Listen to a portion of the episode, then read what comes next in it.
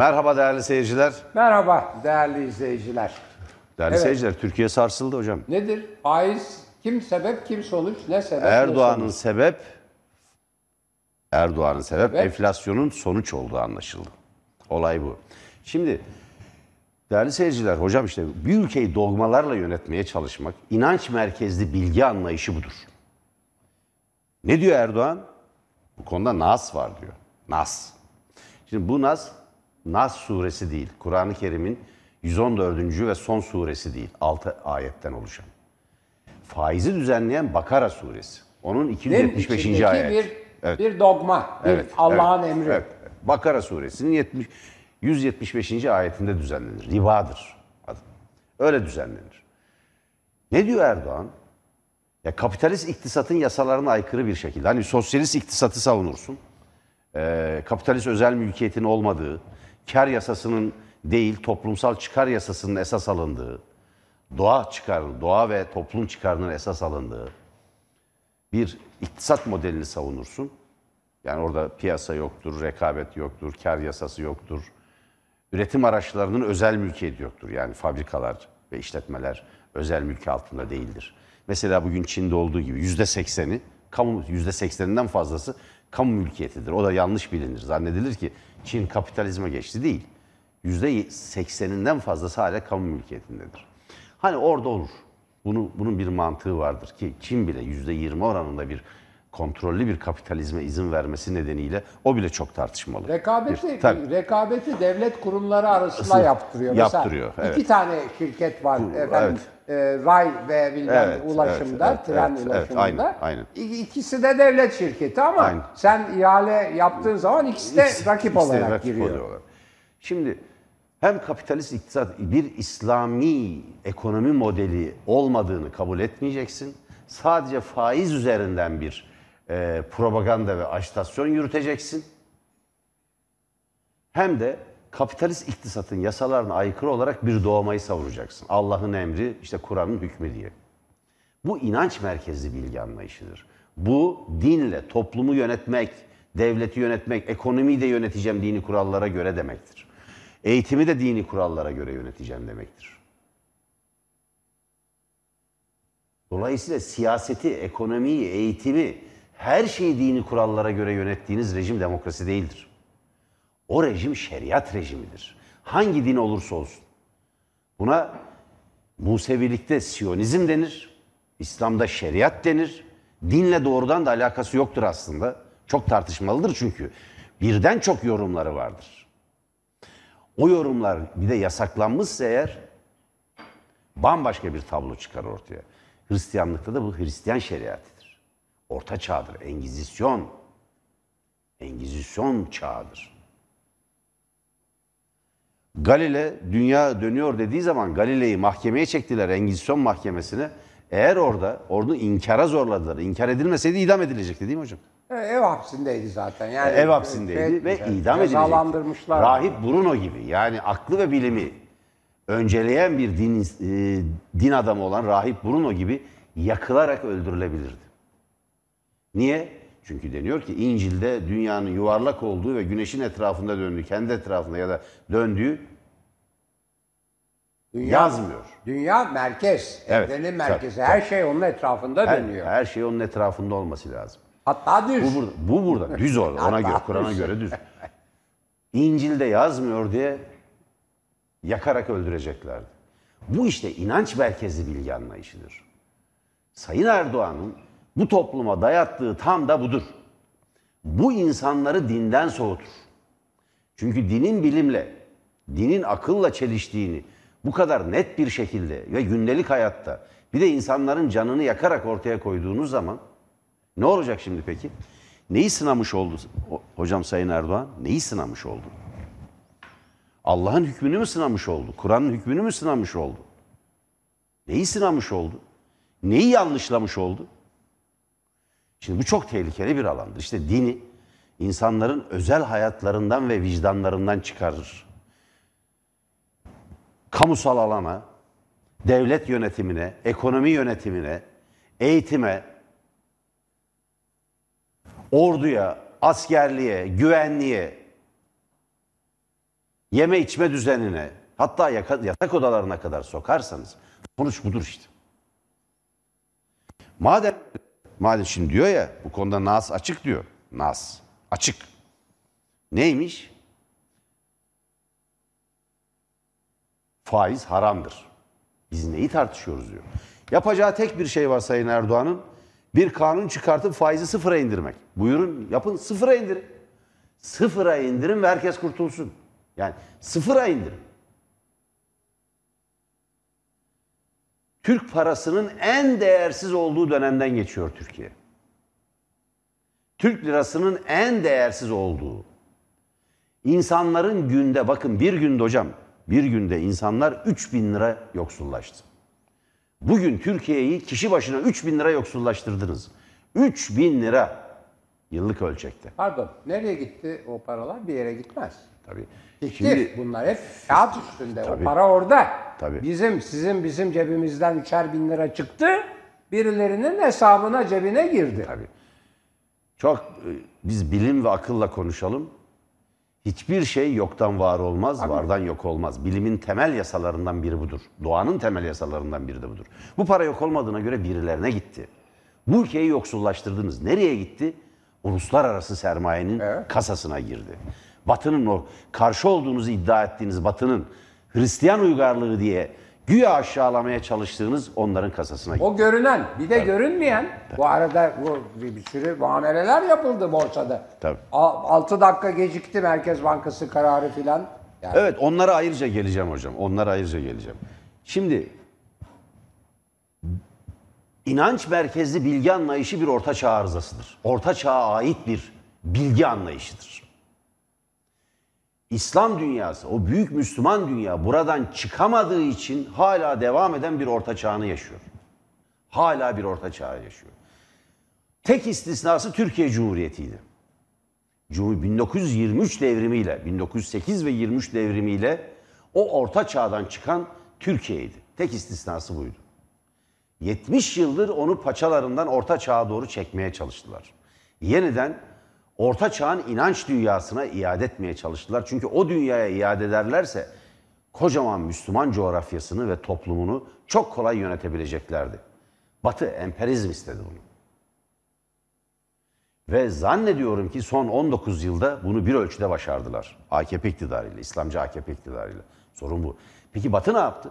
Batı o inanç merkezli bilgi anlayışını yıkıp kilisenin egemenliğine son verdiği için bugünkü seküler uygarlığı kurdu. Zannettiğiniz gibi Batı uygarlığı Hristiyan uygarlığı değildir. Kiliseye, Vatikan'ın egemenliğine karşı baş kaldırarak o egemenliği yıktılar. Yerine akıl ve bilime dayalı bir uygarlık kurdular. Olay bu. Siz her şeyi din ve mezhep merceğinden gördüğünüz için batı deyince şeyi görüyorsunuz sadece. Hristiyanlığı, kiliseyi görüyorsunuz. Kilisenin etkisi son derece sınırlı. İsteyen inanıyor, isteyen inanmıyor. Kiliseye ibadet etmek isteyenler gidiyor. Kilisenin bütün giderinde o kilisenin cemaati karşılıyor.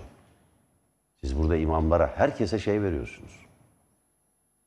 Kamu bütçesinden maaş veriyorsunuz.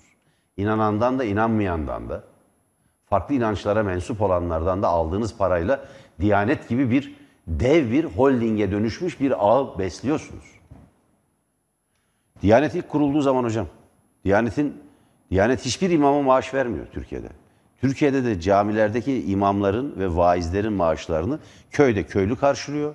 Onu yiyeceğin tavuk veriyor, yumurta veriyor, peynir veriyor vesaire. Şehirlerde de getiren, maaşı getiren Demokrat Parti. kim kuruyor Diyanet işlerini? Mustafa Kemal kuruyor. İlk başkanı da kim? Atatürk. Kuvayi Milliyeci Börekçizade Rıfat Efendi. Ankara müftüsü. Vahdettin, vatan haini Vahdettin'e, İngiliz gemisine binerek bu ülkeden kaçan, daha 1919'un Temmuz ayında İngilizlerle bir iltica, bir İngilizlere sığınma imkanı var mı yok mu diye görüşmeler yapan Vahdettin'le birlikte Kuvayi Milliyecilere, bu ülkede işgalcilere karşı kurtuluş mücadelesi, bağımsızlık mücadelesi veren yurtseverlere karşı idam fermanı yayınlamış Dürrizade. Dürrizade'ye karşı 40 müftüyle birlikte karşı milli fetvayı yayınlayan kişidir Börekçizade Rıfat Efendi. Aslında 50 küsur. Sonra 50 küsura çıkıyor. 42 ilk imza 42 sonra 50 küsura çıkıyor. O diyaneti besliyorsunuz. Dolayısıyla arıza bu hocam. Şimdi neymiş? Erdoğan sebep anladık ki faiz sonuç. Bugün kişi başına bu millet 3 bin lira yoksullaştı. Cebinizden 3 bin lirayı çaldılar. 11 lirayı geçti. Ayıp ya. Buyurun hocam. Evet, şimdi değerli izleyiciler bu eee Sayın e, sevgili Merdan Yanardağ'ın yaptığı analiz e, e, iktidarın bir sığınma, bir bahane, bir gerekçe gösterisi olarak e, kullandığı bir bir şey, bir bir sığınak. Naz orada, Naz orada. E, şimdi bunu bir defa söylersiniz. Ya bu faiz haramdır. İşte biz de, bizim de inancımıza aykırıdır filan dersiniz. Ve ekonomiyi de buna göre düzenlersiniz. Faizsiz bankacılığı getirirsiniz. Faizsiz efendim sigortacılığı getirirsiniz. Var öyle kurumlar çünkü. Efendim faizsiz tahvil güya çıkarırsınız. O anlattım size işte koyun hikayesi, koyun sürüsü hikayesi. Ee, koyun sürüsünü de yani para verip de geri alacağı zaman ne kadar vadeyle o sürüyü verdin. O yıl içinde kaç yıl, bir yıl, iki yılsa vade şeyi, süresi. Ondan sonra o sürüde kaç kuzu olur onu hesaplayıp altınları veya paraları ona göre alırsın filan. Bütün bunları yaparsınız. Yetmez. Bir takım e, ekonomik ve mali denetimlerde Kur'an-ı Kerim'in bazı e, Şunu Erdoğan iktidarı diyelim arkadaşlar. Erdoğan iktidarı sebep, enflasyon sonuç diyelim lütfen. Evet. Kur'an-ı Kerim'in bazı emirlerini, Allah'ın bazı emirlerini e, bu müfettişlere, e, efendim e, denetimleri yapan uzmanlara yol gösterici olarak kullanılabileceğine ilişkin e, genelgeler yayınlarsınız ki bu da yapılmıştır. Yani, tamam onların hepsini yaparsınız. Fakat hani bir defa yaparsınız, faizi indirirsiniz, söylersiniz, perişan olur ülke. Bir daha yaparsınız, bir daha perişan edersiniz. Bir daha yaparsınız, bir daha. Bakın 1.70'ten dolar, ortalama 1.70'ten 11 bir ara 40'ları, 11.40'ları gördü de şimdi daha indi herhalde 11.1 falan gibi. Ee, veya 11.0 bilmem kaça indi. Ee, o kadar çok yaparsınız ki yani 7 misli filan Türk lirasının değerini kaybederiz. Şimdi bunun böyle Nas'la e, Sayın e, Yanardağ'ın e, oradan aldığı lafla, onu onu oradan aldığı sözle, onu açıklayarak yaptığı inançla filan ben ilgisi olduğuna inanmıyorum. Mümkün değil. Mümkün değil. Yani benim, ben dün de söyledim, bu çok net olarak bilerek yapılan bir operasyon. Şimdi bunun iki tane sonucu oluyor. Şimdi bir defa önce genelini söyleyelim. Önce genelini söyleyelim. Ee, kalkınmak için yatırım lazım. Yatırım için mutlaka tasarruf lazım. Bütün bu ekonominin E'si. Ekonomi 101. Ekonomi dersin 100. Yani bir ülke, herhangi bir ülke, herhangi bir toplum işte refah için yatırım yapacak, kalkınmayı. Şart. Ee, sırf mali oyunlarla, kağıt üstünde para alışverişiyle filan bu mümkün değil. Mutlaka yatırım yapacaksınız. Yatırım yapmak için para lazım. Para için o yatırım nereden gelecek? Tasarruf lazım. Bunun mekanizması ne? Bunun mekanizması bankalar. Yani bankalar sizden benden paraları topluyor. Bu hepimizin gördüğü, bildiği mekanizma. Bizden değil mi? Bizim mevduattan alıyor. Bize atıyorum yüzde 15, yüzde 14 faiz veriyor. Sonra onu yatırımcıya yüzde 16 ile, yüzde 17 ile yani yüzde 1-2 karla e, faizli kredi, faizli olarak kredi veriyor. Yatırımcı da onu alıyor, iş adamı da fabrikasını genişletiyor, şunu yapıyor, bunu yapıyor falan filan. Yani yatırıma e, harcıyor. Maalesef bizim tarımda Ziraat Bankası'ndan alınan krediler aile işlerine, düğüne, sünnet düğününe filan harcandığı için sonra bizim e, zaten yok edilmeye çalışan çiftçimizin canına okunuyor, gidiliyor, traktörüne filan el konuyor. Çünkü tarımda çok kolay da değil verimi arttırmak yani kredili faiz aldı ve faizli kredi aldığın zaman onu ödemesi zamanı geldiğinde ürününle ve oradan elde ettiğin karla onun ödenmesi çok kolay değil. Neyse, şimdi genel mekanizma bu. Şimdi bu mekanizmanın tabii bir şeyi daha var. Devletin yatırımı var. Devletin e, iş yaptırması var müteahhitlere. İşte bizim 5-6 oldular ya şimdi onlar. 6 kardeş diyorum ben ona. Kimileri onlara altılı çete, beşli çete diyorlar. Onlara iş yaptırıyor. Onlara para akıtıyor. Yani e, parayı devlet onlara veriyor. Nereden alıyor bu parayı devlet? Bizden alıyor. Nasıl alıyor? Vergiyle alıyor. Şimdi Türkiye'de görülmemiş bir uygulama başlattı bu iktidar. Vergi de yetmedi. Cezaları koyuyor. Bütçeye cezaları koyuyor. Diyor ki bu yıl şu kadar milyon veya şu kadar milyar trafik cezası tahsil edilecektir diyor. Abi bakıyorsunuz bütçenin gelir kalemleri içinde trafik cezaları, cezalar var. Felaket bir şey. Yani, yani halk o suçu işlese de işlemese de o cezayı ödeyecek öyle. Bütçe öyle emrediyor. Zaten o Emniyet Genel Müdürlüğü'nden işte filan falan. Bir şey daha yapıyor bu iktidar. Yaptı. Hep konuşuyoruz. 100 milyar dolara yakın. Yani 70-80 deniyor ama o yani 100 milyarı çoktan buldu. Cumhuriyet kazanımlarını sattı. Fabrikaları sattı, arsaları sattı, e, efendim her bir şeyi sattı. Oradan da bir gelir elde etti. Şimdi bütün bunları maalesef verimli yerlere yatırmadığı için aynen o bankadan borç alıp da tarlasına veya traktörüne yatırım yapıp daha yüksek e, verim elde edip kar edip aldığı krediyi o ettiği karla ödeyemeyen çiftçi gibi çünkü almış krediyi sünnet düğünü yapmış veya kızına veya oğluna düğün yapmış. Hiçbir yatırım yapmamış tarlasına.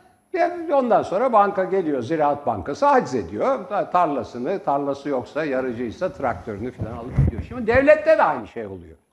Devlet de vergiyi alıyor. Cezayı alıyor.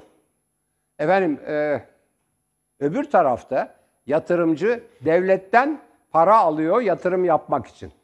Bankadan faizle kredi alıyor yatırım yapmak için. Fakat bütün bunlar verimli yerlere gitmiyor. Bir havaalanı yapıyorsun, öbür havaalanını kapatarak onu işletmeye kalkıyorsun. Bir yol yapıyorsun, o yoldan insanlar o yolu kullanmıyor. Ve onu da bedeli torunlarımıza kadar gidiyor. Kaynaklar bitiyor bakın. Kaynaklar bitince ne olacak? Bu IMF, IMF denen örgütün, dünya örgütünden iflas edip de borç istediğin zaman sana söylenen şeydir. IMF derhal der ki genel harcamaları kıs. Genel harcamaları kısmak için ne yaptırır sana? Vergileri arttırır, fiyatları arttırır.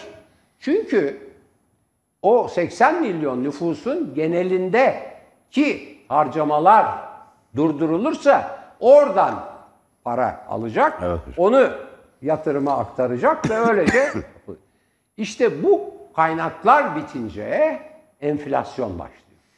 Enflasyonla kalkınmanın finansmanı diye bir şey var. Dün onu biraz anlatmaya çalıştım. Benim daha siyasaldaki ilk sınıflarda yaptığım bir tezdir, yazdığım bir tezdir. Bunu yaptığın zaman demin çok net olarak söyledi sevgili Yanardağ. Hep şu anda hemen diyor yani 2-3 gün içinde hepimizin cebinden 3 bin lira gitti ayda. Veya günde. O, hatta saatte gitti. Nereye gitti o 3 bin lira? Ya işte o 3 bin lira bizi yönetenlerin cebine veya onların aracılığıyla yatırım yapması beklenen yani daha önce işte borçlandığımız insanlara gitti. Faiz ödemesi olarak gitti, yeni faizler öde, olarak gitti, yeni yatırımların, yeni müteahhitlere ödenecek paralar olarak gitti veya, veya yani şahsi hesaplara gitti. Ona oraya girmek istemiyorum. Şimdi bu bir defa bunu bunu bunu açıkça böyle nastı, oydu, şeydi filan diye bence gerekçe uyduruyorlar. Bence bunu görmemeleri, bilmemeleri mümkün değil. Kendileri yapıyor çünkü. Bunu açıkça görüyorlar. Yani özetle bu iktidar 19 yılda bu toplumun bütün değerlerini tüketti. Tüketti, bitirdi. Yapılacak başka şey kalmadı. Şimdi böyle o nasıldı, şuydu, buydu, faiz haramdı, faiz sebepti, bilmem enflasyon sonuçtu diye beklenmedik veya bilime aykırı kararlar alarak hepimizin cebinden enflasyonla paraları topluyor. Ayrıca TÜİK'e de emir veriyor. O enflasyon hep yüzde 19 bilmem kaçta kalıyor. Aslında yüzde 50-60 filan. 20 bile değil onların resmi sayılarına. Bence olay budur. Ben böyle yorumluyorum. Aslında belki Evet. de sayın sevgili e, Ben Yanardağ'ın yorumu hocam. daha da doğru olabilir. Evet. Ama ben, benim Şimdi- gördüğüm bu. Şimdi e, kuşkusuz bu da var. E, Elbette birilerinin e, kasasına gidiyor bu para. Zaten mevcut iktidar sahipleri kasalarını çok doldurdukları için buna çok ihtiyaçlarının olduğunu düşünmüyorum. Yandaşlarına da gidiyor çünkü onlar dolarla alıyorlar parayı. Köprüler, geçiş garantili ödemelerin tümü dövize bağlanmış durumda. Buradan o beşli çete kazandı. Yandaş bazı iş adamları kazandı. Onları zengin ettiler ve yabancı sermaye zenginleşti. Yabancı sermaye bu ülkenin kaynaklarını bir vakum gibi çekmeye ve emmeye başladı. Olay budur. Ama sadece bu değil hocam. Ben daha çok burada bir orta çağ anlayışının, ya Türkiye'nin hızla bir orta çağ ülkesi, inanç merkezli bilgi anlayışının egemen olduğu bir topluma doğru hızla itildiğini düşünüyorum. İktidar tarafından itilmeye çalışıldığını düşünüyorum. Kutsal dedikleri dava bu. Akıl ve bilimi terk etmek sadece ve sadece inanç merkezli bir bilgi anlayışıyla akla sınırlı bir alan tanıyan bir zihniyet dünyasını egemen kılmaktır. Değilse çünkü AKP iktidarı hocam intihara doğru gidiyor.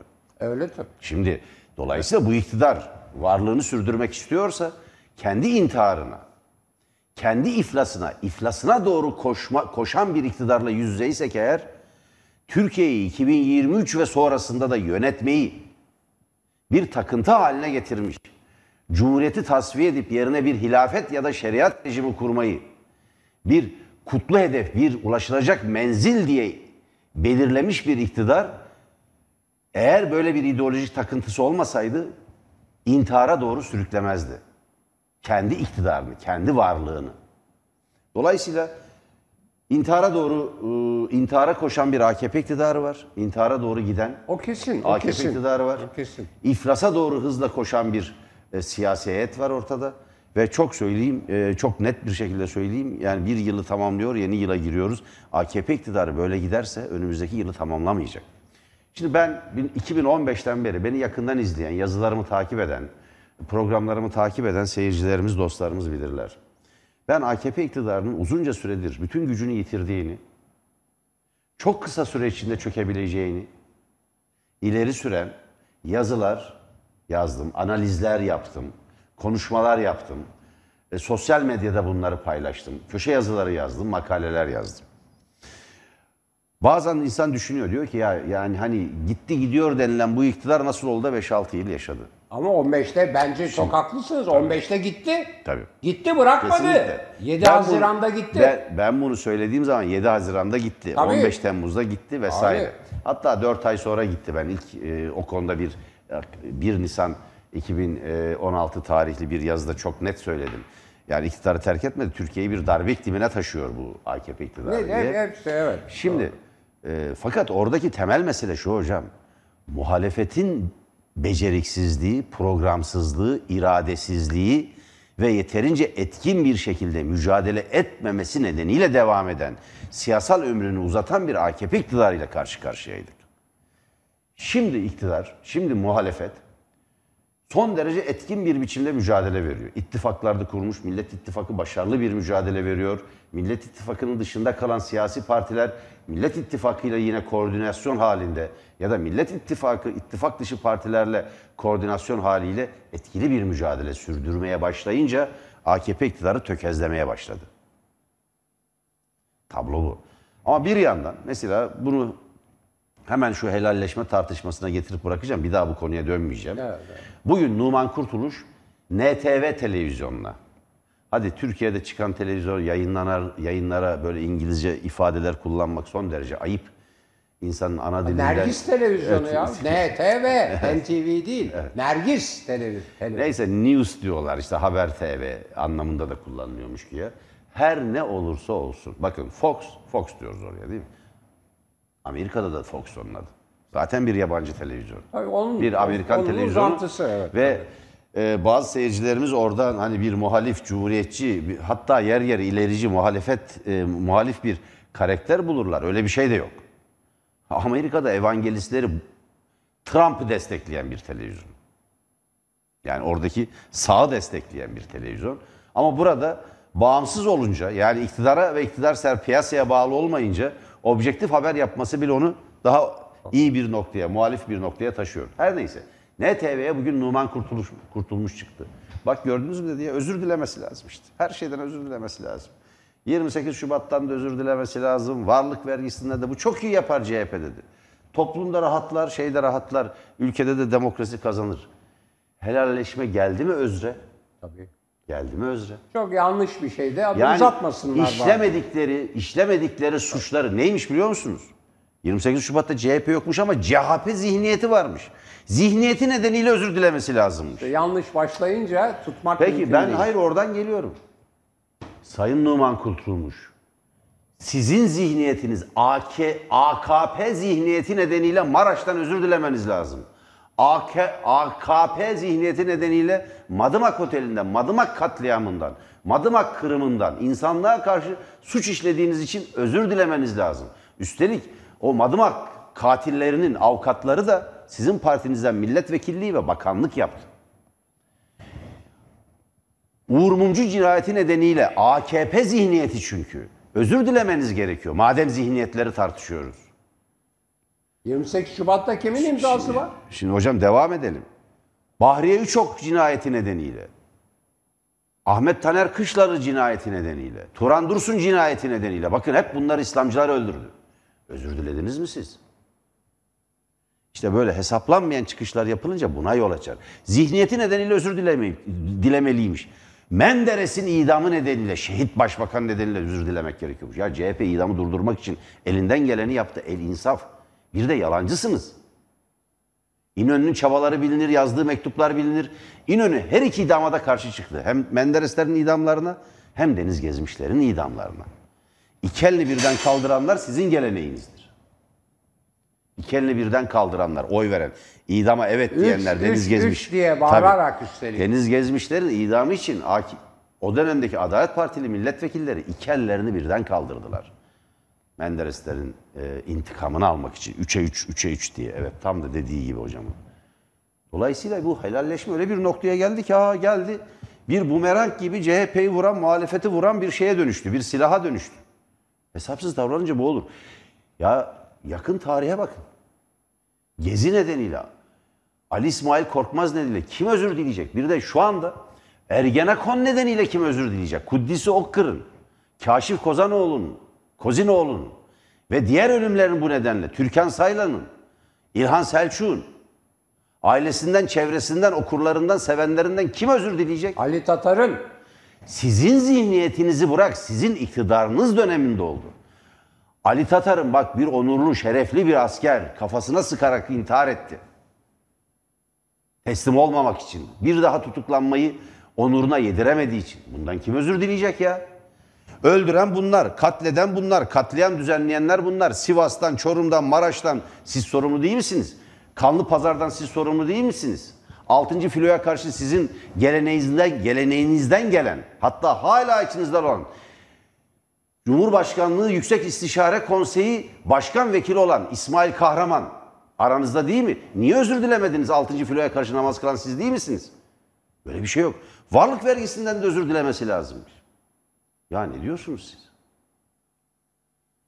Numan Kurtulmuş'un bütün bunlardan özür dilediği zaman başkasından özür talep etmeye hakkı vardır. Sayın Kılıçdaroğlu'nun ne söylediği belli. O iyi ifade edilemedi ve anlatılamadı. Yanlış bir yerden başladı. Neredeyse Cumhuriyeti kurduğunuz için özür dileyin diyecekler. Oraya kadar gelecek emin tabii olun. tabii hilafeti kaldırdığınız için. Özür dileyine kadar getirecekler işi. Yahu bu ülkede 70 yıldır iktidar olmamış bir parti var. 70 yıldır tek başına iktidar olmadı. Tek başına. 3 yıl üst üste iktidar dönemi yok bu süreç içinde. Niye bunlardan sorumlu oluyor? Burada büyük bir siyasi sahtekarlık var. Ya bir daha bu konuyu açmayayım dedim ama bugün Numan Kurtulmuş'u. Numan Kurtulmuş kim?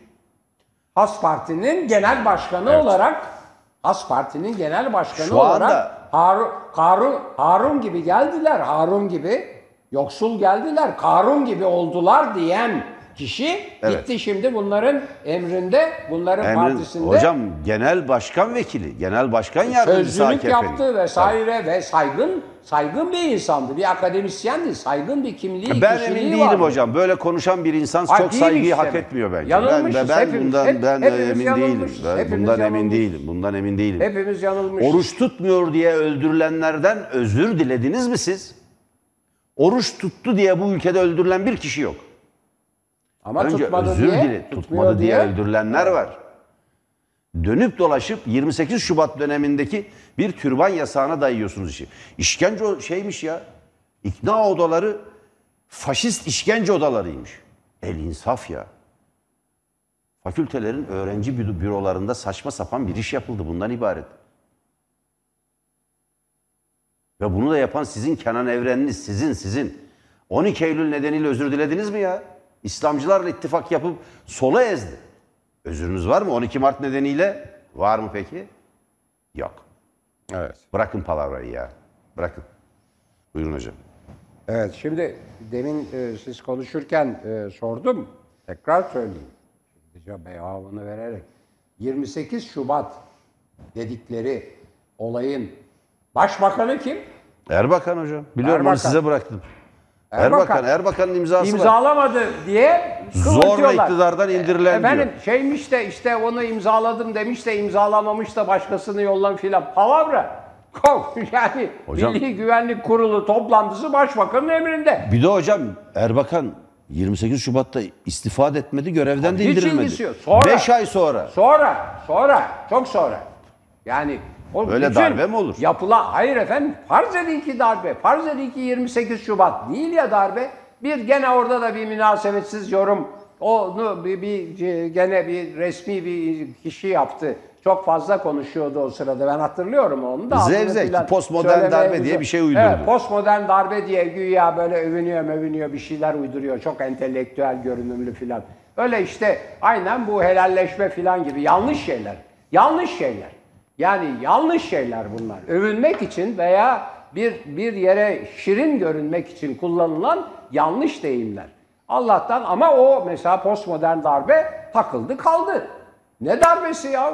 Hangi darbe? Biz darbe mi görmedik? Ben üstüme ateş edilen darbeyle yetiştim 1960'ta 28 Nisan'da 29 Nisan'da mülkiye basıldığında üstümüze ateş edildi. Benim üstüme tabancayla polisler ateş etti. Yani ya şeyde İlhan Selçuk'un yapılan işkencelerine ilişkin kitap var. Ziver Bey Köşkü'nde. Ziver Bey Köşkü işkenceleri. O yüzden palavrayı O 20 bırak. 12 Eylül'de Palavrayı bırak. asılanları düşünün. Yapmayın yani darbe. Darbe 15 Temmuz'da girişilen ve sizin 20 Temmuz'da o hal ilan ederek yaptığınız o hal şeyleri, Hocam bu- baskıları altındaki o halk oylamalarıyla yapılana denir. O zaman sivil darbedir. Hocam bu bu rejimin, bu düzenin mağduru da biziz, muhatabı da biziz, tanığı da biziz, sanığı da biziz. Onlar mağdur. Bırakın bu palavrayı ya. Yok böyle bir palavra. Numan Kurtulmuş. Senin önünde de profesör doktor diye bir ünvan var. Neyse evet. Asgari bir akademik namus, asgari bir akademik bakış, bir tutarlılık bu olayda dürüst olmayı, doğruyu söylemeyi gerektirir. Özür dileyin bakalım siz. Bu saydığım her şeyden özür dilemelisiniz. Evet. yani- Özür talep etmeli. Farklı toplum kesimleriyle kucaklaşmak ve uzlaşmak başka bir şey. Bugün Oğuz Kağan Salıcı anlatmaya çalışıyordu. Başka bir şey. Bakın bunu 70'li yıllarda yapmadım hocam son. Ecevit yapmadım. Tabii ya. 1977 seçimlerinde bir gece ertesi sabah uyanıp milletin %54'ü solcu olmadı. Herkes %42 oy zanneder. Değil. Yerel seçimdir aynı 77'nin sonunda yapılan %48,5'tur CHP'nin oyları. CHP dışı solun, sosyalist solun oylarıyla birlikte oy oranı %54'e ulaşır. Öyle bir denklem yok yani %70, %30 ya da %65, %35 diye bir denklem yok. İnsanlar güven duydular. Sola. Ecevit'in lideri olduğu Cumhuriyet Halk Partisi'ne, Fatsa'da Fikri Sönmez'e, Diyarbakır'da Mehdi Zana'ya ve TİSİB'in Orada Türkiye Sosyalist İşçi Partisi diye bir parti vardı. Bugün de bir devam var onun.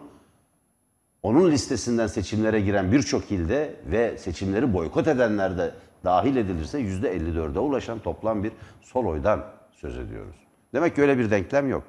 Güvenilince bu aşılabiliyor. Topluma güven vereceksiniz. Tabii ki muhafazakar, muhafazakar kesimlerin oyunu almak önemli. Ama bunu sağlam bir temel üzerinde, abdestinden emin olarak, programından emin olarak, hedeflerinizden emin olarak yapacaksınız. Kendi abdestinizden ve programınızdan emin değilseniz, oyunu almak istediğiniz kesimlere güven veremezsiniz. Aslı varken hocam kimse desteklemez. Bu yapılmaz. Buyurun hocam. Evet, şimdi, Kusura bakmayın araya girdim. Aman efendim gayet gayet iyi. Tabii tabii.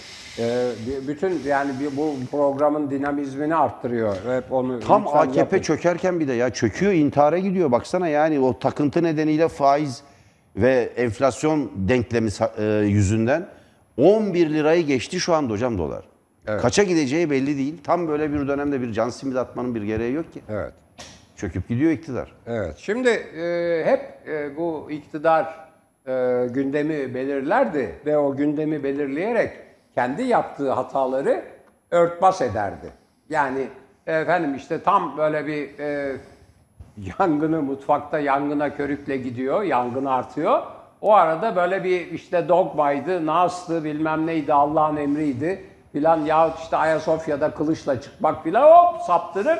O kendini örtbas ederdi. Bu sefer bu e, Merkez Bankası'nın faiz indirimi bu helalleşme teriminin yarattığı kargaşayı engelledi Allah'tan. Onun için benim tavsiyem bunu böyle kurcalamasınlar. Ama şimdi bir şey Uzatmanın yan- gereği yok Bir gerçekten. şey yanlış, yanlış. Eğer bir politikacı, hele bir lider bir söylemde kullandığı bir terimi veya kavramı iki gün, üç gün üst üste en uzun şekilde anlatma ihtiyacı, açıklama ihtiyacı hissediyorsa orada bir sorun vardır zaten. Orada bir sorun vardır. Yani öyle bir lider öyle bir şey söyleyecek. Ondan sonra habire onu açıklamaya çalışacak. Sizin dediğiniz gibi niyet iyi ama olmadı. Yazdım. Yani o yarın gene yazdım. Yani niyeti iyi biliyoruz biz onu. Yani diyor ki düşmanla, düşmanlığa karşıyım. Ayrıştırmaya karşıyım. Kavgaya karşıyım. Kesinlikle. Ben, ben diyor, ben diyor kardeşlikten, sevgiden yanayım. Beni gelecek nesiller işte ülkeyi kucaklayan, barıştıran kişi olarak hatırlasınlar. Türkiye'yi Çok doğru. birleştirmeye geliyoruz deseler yetecek. Yeter. Yeter. Terimle de yanlış kullanıyor. Helalleşme e, hakkı sen zalimin istediği bir şeydir. Yani şimdi gene söylettireceksiniz. O kadar ya terim yanlış.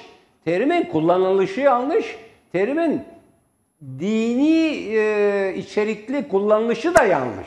Yani o her yani iki üç tane yanlış var üst üste. Hepsi yanlış. Siyaseten yanlış, dinen yanlış.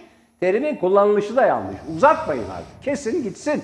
Yani Merdan Bey açmasaydı ben de bu konuyu uzatmayacaktım. Yok ben de Niyet- Numan Kurtulmuş'a takıldım hocam. Evet, Ben- hayır bakın Aldı. niyet. Evet. Niyet iyi. Biz biliyoruz. Bak bunu bu üstelik bu strateji CHP'ye ve e, Millet İttifakı'na ve demokrasi cephesine seçim kazandırdı. Ankara'yı ve İstanbul'u böyle aldılar. Ne yaptılar? AKP bunları zorladıkça dinciliğe, mezhepçiliğe, ırkçılığa, aşırı milliyetçiliğe, azgın milliyetçiliğe zorladıkça hiç oralara girmediler. Hiç. Hiç. Ne anlattılar? Proje anlattılar. Sevgi anlattılar. Kucaklama anlattılar. Onu yap. Söyle de ki biz biz ayrıştırmaya, düşmanlığa karşıyız.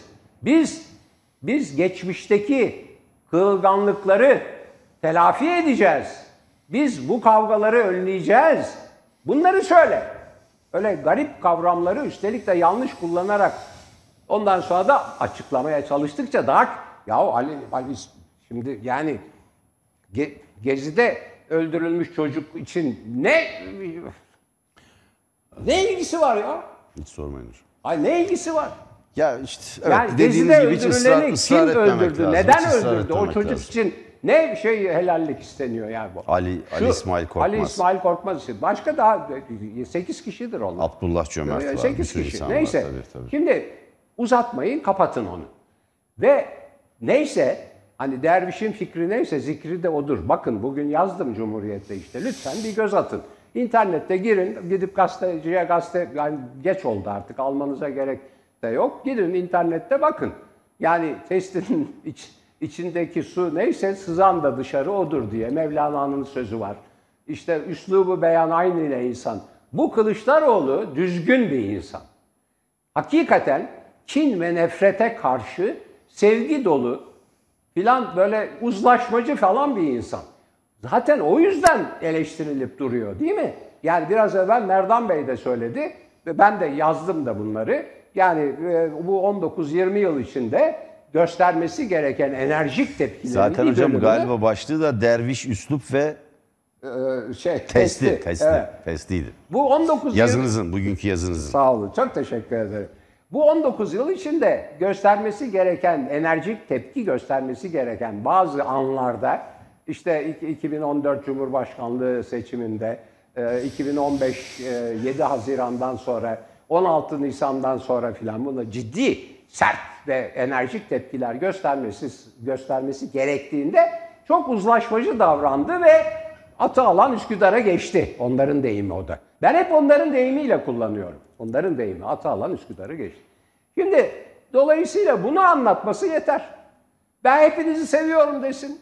Düşmanlıklara karşıyız desin. Bütün eski e, kavgaları, düşmanlıkların üstünden sünger çekeceğim desin. Yani garip bir terimi yanlış kullanarak üstelik bir daha açıklamaya çalıştıkça daha çok batıyor. Bu böyledir. Bir defa yanlış il- iliklediniz mi o düğme düzelmez o. Onun için onu bırakın Merkez Bankası'nı konuşalım. Gayet iyi konuştu. Ne dedi? Bravo. Erken seçim diyorduk. Derhal seçim. Ülke dedi perişan oluyor. Bunlar artık götüremez. Çok doğru bir çağrı Kılıçdaroğlu'nun çağrısı. doğru. Buradan yürümesi lazım. Mutfaktaki yangın kardeşim mutfaktaki yangın. Ya bırakın 80 yıl evvelki şeyi yani yani şey, çoluk çocuk şeyler bakıyor böyle garip garip bakıyor. Yok canım diyor nedir diyor o ne o dediğin ne diyor filan. Ya hiç bilmiyorlar anlamıyorlar ne diye yani oralara giriliyor. Bu iktidar dilinin iktidar dilinin şartlanmışlığına teslim olmak. Zaten ona teslim olmayın. Berdan Bey'in bugün bu kadar üzerinde durmasının sebebi iktidar diline teslim olduğun zaman başına neler geleceğini söylüyor. İktidarın Aynen. diliyle konuşmaya başlayınca bak iktidarın terimleri ve diliyle konuşmaya başlayınca işte başına bu gelir. Yapmadığın işlerden özür dile derler. Kendi işledikleri cinayetleri senin üstüne atarlar. İktidar dilini kullanmayacaksın. Kendi dilini, barış dilini, sevgi dilini, demokrasi dilini kullanacaksın. Kendi dilini kullanacaksın. Bu çok önemli. Kendi dilini kullanamayanlar iktidar olamazlar. Arkadaşlar bunu yazarlarsa çok iyi olur diye düşünüyorum. Teşekkür ederim. Çok doğru bir saptam hocam. Çok önemli çünkü dil ideolojik bir araç. Neyi nasıl kullandığınız önemli. Bir ara solun bir kesimi kontur gerilla ya da derin devlet yerine Ergenekon'u kullanmaya başlamışlardı. ya. Ben bir yazı yazdım. Ergenekon bir kumpasın, kontrgerilla derin devletin adı Türkiye'de. O bir kumpasın adı. O dili kullandığınız zaman iktidara eklemleniyorsunuz. Öyle bir şey yoktu. Hocam bütün din adamları, bir din e, adamları diyebiliriz İslam'da çünkü din kadınları olmuyor. tabii, tabii. Bütün din adamları böyle değil. Ya da dini alanda yaşayan. Fuat Hoca Şimdi değil mi? Fuat Hoca. Şimdi Fuat Yıldırım. Şimdi Fuat Yıldırım'ı hatırlar mısınız değerli seyirciler? Arkadaşlar bir Dijivale verin fotoğrafını. Evet. Fuat Yıldırım. Dürüst. Dolmabahçe, Dolmabahçe Valide Sultan Camii'nin vaizi. Fuat Yıldırım. Ben din adamıyım, yalan söyleyemem. Evet. Bu camide içki içilmedi dediği için sürgün edilen din adamı. Fuat Yıldırım. Fuat Yıldırım'ın bir sorunu var. Sürgün edildi, bir sorunu var. Organ nakli bekliyor. Böbrek. Böbrek yetmezliği Böbrekleri nedeniyle. iflas etti. Buradan bütün Türkiye'ye çağrı yapıyoruz. Fuat Yıldırım'a yardımcı olun. Böyle dürüst, ben yalan söyleyemem diyen din adamına yardımcı olun. Eğer organ bağışlayacaksanız, uyumluysa eğer Fuat Yıldırım'la temas kurun. Bizi arayabilirsiniz. Biz kendisine iletmeye çalışabiliriz. Ama Fuat Yıldırım bir hastalığı nedeniyle okuyalım. Tele1.com.tr'de Tele1.com.tr'ye girerseniz ayrıntıları görürsünüz. hala Sayın Erdoğan ben din adamıyım yalan söyleyemem burada içki içilmedi dediği halde hala camide içki içtiler diye propaganda yapıyor. Hala. Fuat Yıldırım'ın bir böbrek yetmezliği var. Sosyal medya hesabında e, nerede ne yapıyor soruları Ben e, sordum. evet, ben sordum. sordunuz. Ve ona müthiş O- cevaplar geldi. Evet, o da TV'den de e, arkadaşlar araştırmışlar, bulmuşlar kendisini. Eşil lösemi hastasıymış Zaten. zaten Sayın Fuat Yıldırım'ın. Köy camisine atanmış, zorluklar yaşamış, kıdemli bir vaiz olduğu halde. Eşinin sağlık e, durumu bir parça düzelmiş ama bu kez kendisinin sağlık sorunları başlamış. Kronik böbrek rahatsızlığı nedeniyle haftanın 3 günü diyaliz e, tedavisi ya da diyaliz makinesine bağlanıyor.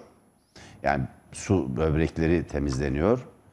Ee, sağlığa, sağlığına kavuşmasının tek yolu ise böbrek nakli. Haftada üç gün diyalize bağlanmak zorunda. Yani diyaliz makinesine bağımlı yaşayan bir e, din adamıyla Şey, karşı e, karşıyayız. kan grubu belirtilmiş miydi o haberde? Ben Tele bir yerde- 1.com.tr'ye bir bakıyorum. yerde Hocam var, var, da. var, Onu var. bir, e, var. Şimdi arka biz Tele 1.com.tr'ye girip baksınlar daha iyi. Peki. Tamam, evet. Tele 1 biz şimdi Hayır, ben çünkü- hata yapmayalım. Tamam. Bir başka ipucu vereceğim. Ee, bu Fuat Hoca, vaiz Fuat Yıldırım, Başkent Hastanesi'nde dünyanın en iyi organ naklini yapan ve Türkiye'nin kaderini değiştiren bir insanın bakımında ve denetiminde Profesör Mehmet Haberal. Müthiş bir adam. Türkiye'nin kaderini değiştirdi. Binlerce, yüz binlerce insanı etkiledi. Bırakın kendi yaptığı cerrahi müdahalelerle, organ nakliyle hayat kurtarmayı, hukuki yapıyı değiştirdi. Kültürel yapıyı değiştirdi. Ve organ naklini Türkiye'de dünyada hakikaten lider olan, hani dünya lideri falan diyorlar. Çok merak ediyorlarsa dünya lideri nasıl olur diye Mehmet Haberal'a baksınlar. Yine dünya organ nakli örgütlerinin onursal başkanı, hep başkanı, şu e, onur üyesin, e, onur kurulunda üye burada vesaire. Fuat Yıldırım'ın şeyli sağlığıyla o mu ilgileniyor hocam? Evet, Başkent Hastanesi'nde O zaman orayla temas Evet, kurabilirler. Başkent Hastanesi'nde Haberal'la ilgili il- ilgili bir şey. O tabii e, çok ben hiç şaşırmadım ve biz bu zatı dört küsur yıl hapiste tuttuk. Çünkü bir ara onun Bir dakika böyle hocam. Orta Mehmet sahada, Haberal'dan kim özür dileyecek? orta sahada çünkü bir ara siyasete girip Cumhurbaşkanı olması söz konusuydu. Girseydi perişan ederdi başka sağ, başka böyle Türkiye'nin hani kaderini demesek bile sağlık anlamında çok etkilediği açık. Sonuna geldik hocam programımızın. Biz buradan Fuat Yıldırım'a tekrar geçmiş olsun diyelim. Seyircilerimize bu çağrıyı tekrarlamış olalım. Ben saat tam 21'de yeniden buradayım. Beşinci boyut programıyla karşınızda olacağız. Profesör Doktor Oğuz Ayan, Türkiye'nin en önemli halkçı, toplumcu iktisatçılarından Say- Sayın Oğuz Oyan bu hafta programımızın konukları arasında. Her zaman olduğu gibi Profesör Doktor Ersin Kalaycıoğlu, emekli general, siyaset bilimi doktoru Haldun Solmaz Türk ve siyasetçi yazar, Cumhuriyet Halk Partisi Parti Meclis Üyesi Sayın Eren Erdem programda bizimle birlikte olacaklar. 21'de görüşmek üzere. Telebilden ayrılmayın. Kendinize iyi bakın. Sağlığınızı ve onurunuzu koruyun. Hoşçakalın. Evet. Onurunuzu, sağlığınızı, haysiyetinizi koruyun değerli izleyiciler. Bir de muhalefete bir tekrar öneri. Neyse içiniz onu dışınıza gösterin. Öyle özel terimler şunlar Bir bunlar. şey daha önerelim hocam. Kendi dilinizi kullanın. Kendi evet. iktidarın Yani. terminolojisi ve diliyle konuşmayın. Kendi sevgi dilinizi kullanın yeter. Çünkü onların dili, onları kullandığın zaman ayrıştırıcı, bölücü, dışlayıcı o zaten. Kin ve nefret dolu ya. Yapmayın bunu oraya te- teslim olmayın. Evet, görüşmek üzere. Beni dinlemezler ya neyse. Hoşçakalın. Hoşça Hocam.